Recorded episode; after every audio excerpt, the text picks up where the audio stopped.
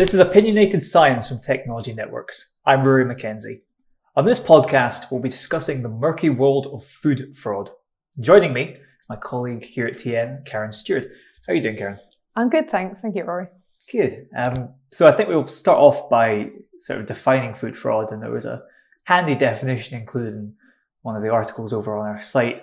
As usual, we'll be linking all the articles through in the podcast. And the definition in that piece was saying that food fraud occurs when products are knowingly diluted or substituted with other products, usually as a kind of cost saving measure by the producer. Sometimes products are mislabeled or misrepresented in order to justify charging a higher price for a lower quality item. And that makes it sound just kind of like a, a money saving measure. It's just an, an economic problem. And in many cases of food fraud, that means there's not necessarily a human risk, is there? It doesn't necessarily mean it's going to hurt the consumer. I don't know if you have any good examples, Karen, of foods that have been subjected to food fraud because it seems to be quite a wide field. Um, okay, so there are loads of really good examples of food fraud. As you say, typically it's done for economic purposes. So it might be something like substituting a cheap honey um, instead of something like Manuka honey, which is uh, attracts a premium price. Um, and while in a lot of cases there may be no harm for the, the consumer, uh, one, they're not getting what they're paying for. And in some cases, because you're not getting that item that you're paying for, you don't know where it's come from. You don't know it's been produced in a safe way. So that's really where like, the primary problem lies. Exactly. There's been numerous scandals. It's, it's become much more of a, a big headline story in maybe the last sort of 10, 15 years. There's been headlines like the Chinese milk scandal where uh, a large Chinese milk company, in fact, there are several implicated, were found to have been adding a compound called melamine into infant formula and milk products. Now, what melamine did was give these products the appearance of having higher protein. But instead of just giving them higher protein, uh, it was also found to be causing kidney failure in the kids that was given to. Melamine is routinely used in making things like kitchen countertops and other uh, materials like that. So it was really horrible, the idea of that ending up in inside an infant formula and it kind of suggests that yeah food fraud can actually in, in certain cases be seriously dangerous for consumers. Absolutely. Um, and another really good example um, would be something like the horse meat scandal. Um, so horse meat in itself not dangerous to eat widely eaten in countries like france not so much in the uk um, but the problem comes that if it's ending up in a product that's supposed to be beef or pork, it obviously hasn't been through the correct handling procedures. You don't know what veterinary drugs might be in that. I mean, have you got any thoughts on on the horse meat scandal? Well, I think it was fascinating. Yeah, the um, you know, it was big news here in the UK because there was you know very popular brands like supermarket brands that were found to be selling like a lasagna, which was know, up to sixty percent horse meat rather than the beef it was meant to contain. And to think how long consumers have been kind of snacking on this without really realizing it, uh, it's quite a it's quite a thought. And also, I think it does say a lot about the nature of the food business now. You know, the Guardian and other major newspapers kind of tracked the progress of horse meat during the scandal, and it was zigzagging all over the EU, going from uh, you know a factory that made the order in France over to abattoirs in Romania, going back and forth between several countries before ending up in a supermarket in the UK. So imagine that being able to detect food fraud is, is seriously important because it's so it's so fluid and the, the products move around so much. Supermarkets are going to have thousands of items to check. So what, what is the process for, for checking for food fraud? What, what techniques are used generally? Absolutely. So, in the case of something like the horse meat scandal, I mean, it's quite possible that this sort of thing's been going on for a very long time, but we didn't necessarily have the tools to be able to detect it. So with the, with the horse meat scandal, for example, uh, we can take a small amount of that meat um, and look at it at the genetic level to determine which species the meat has come from. Um, and increasingly, there are not only uh, laboratory tests, but there may be a point of use tests. So you're able to do testing at the factory. Um, I mean, less so for horse meat, but for things like uh, dried goods, for example, flour or something. Um, you want to be able to determine is this batch what it's supposed to be. So people are using a lot of handheld um, scanners, uh, for example, Raman scanners, to determine if what they are looking at is what it should be. If it's flagged up as being potential for a problem, then it can obviously be then sent to a lab for uh, more detailed investigations where you might use something like mass spectrometry. Which would determine the molecular weight of it, right? Absolutely, yeah. So you're looking at that product at the molecular level. Mm-hmm. That's uh, that's at least a sort of foolproof way of doing it. It's it's just scary to think that things are moving around between countries where you know these kind of regulations and, and tests might not be possible or, or used routinely at all. Um, but it's it's nonetheless like it's a good it's a good field for these kind of innovations to be made in technology. Um, one interesting example is again in that in the melamine scandal. In the wake of that happening, uh, loads of different companies were kind of scrambling to come with up with, as you say, like a point of use test to to work out where melamine was. Uh, the problem was that the current tests that were being used didn't have any distinction between the nitrogen that was found in melamine uh, and the nitrogen that would be found in normally occurring protein amino acids.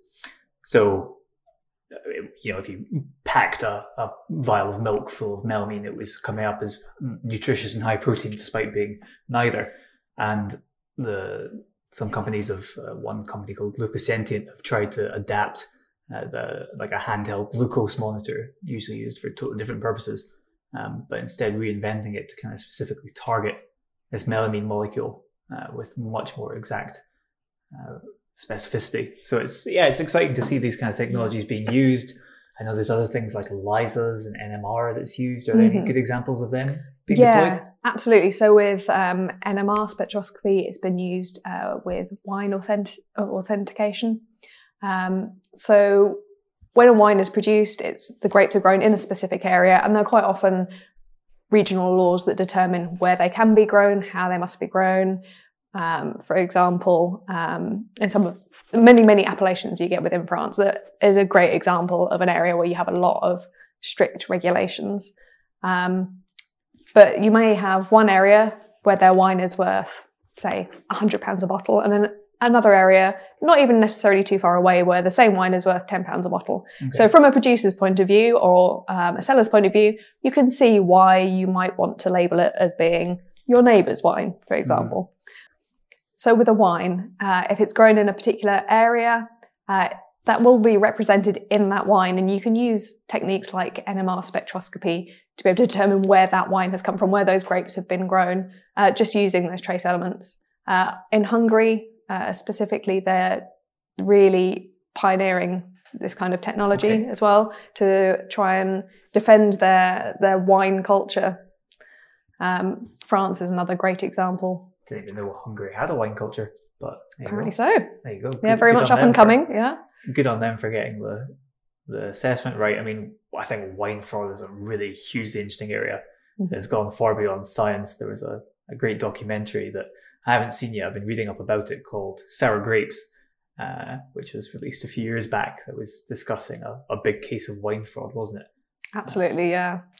There's um this guy Rudi Kurniawan, who's a, an Indonesian-born um, wine seller, was found to have been selling wine bottles, which were vintages from particular years uh, that didn't exist. The Observer reported about this, saying that he'd been selling a, a big package of Clos Saint Denis from the Domaine Ponsot, which were vintages he, would labeled between 1945 and 1971. But the uh, the head of the house that was meant to have been producing these grapes said that they had actually only started producing any of that wine in 1982.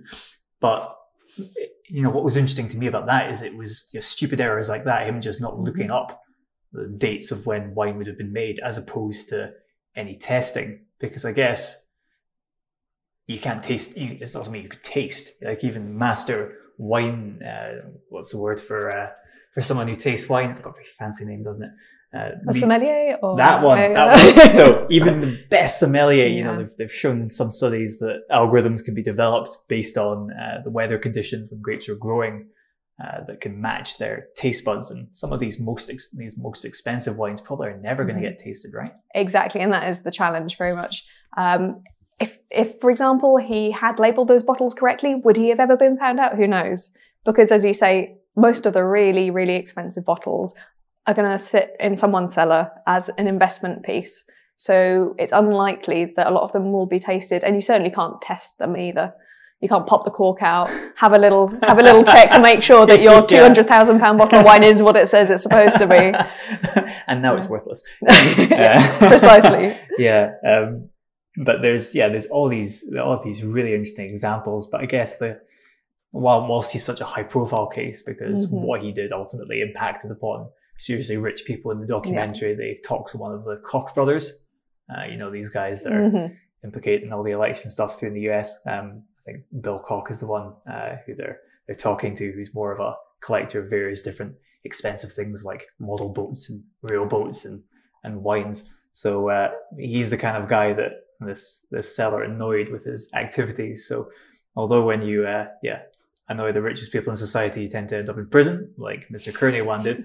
Uh, there's all these other impacts on, on consumers. Do we know much about what you know consumers' response has been to these kind of instances of food fraud?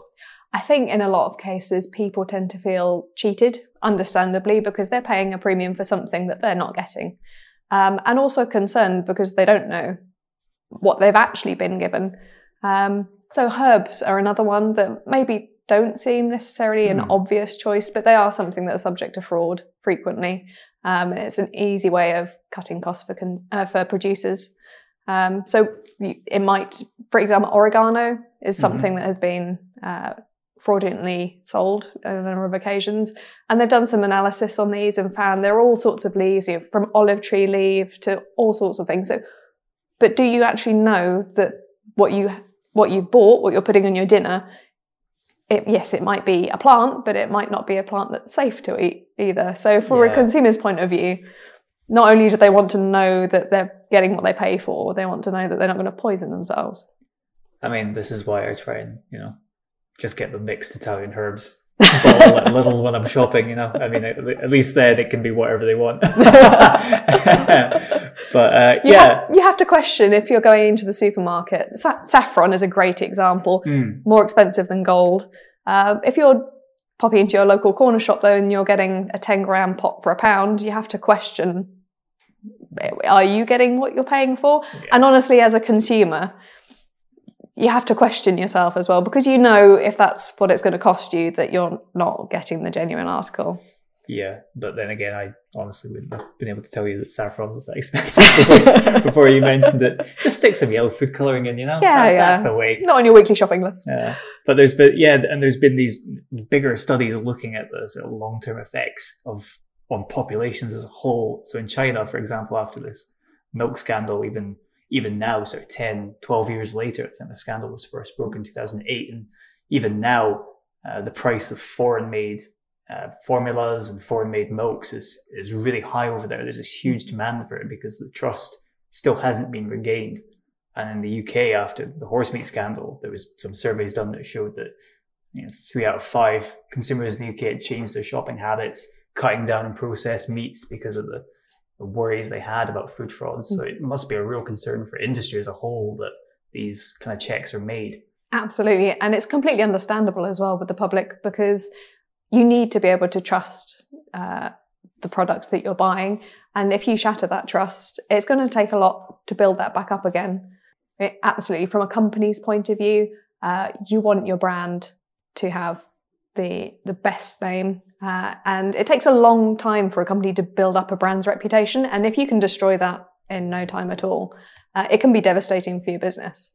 So, from a company's point of view, they don't want to attract that kind of publicity. And what do you think, if any, there's steps that consumers can take to kind of minimize the impact of food fraud? I mean, common sense. Uh, I mentioned the saffron do you really think, are you getting a bargain or are you just closing your eyes because you don't want to pay the higher price of the item that you actually want? So there, there is a bit of common sense, but for certain things, uh, for example, flour, um, dried goods, from a consumer's point of view, you you don't really know what you're getting, and so you have to put your trust in those brands. So I think there is a lot of responsibility with uh, producers and sellers to test their products, mm-hmm. not only from their own publicity and their PR point of view, but also from protecting their customers as well. Absolutely, yeah. I think uh, unless we start seeing some backyard NMR spectroscopy devices, uh, uh, we're going to have to be relying on on labs and high uh, high value companies to make sure they're testing their their products. Uh, Absolutely. but yeah, thank you for discussing food fraud with me, Karen. It's been a pleasure. Absolutely. And uh, yeah, I think that's all we have time for today. But please, wherever you're listening, subscribe to Opinionated Science, and we'll be back next week with another discussion about an interesting topic. So until then, bye for now.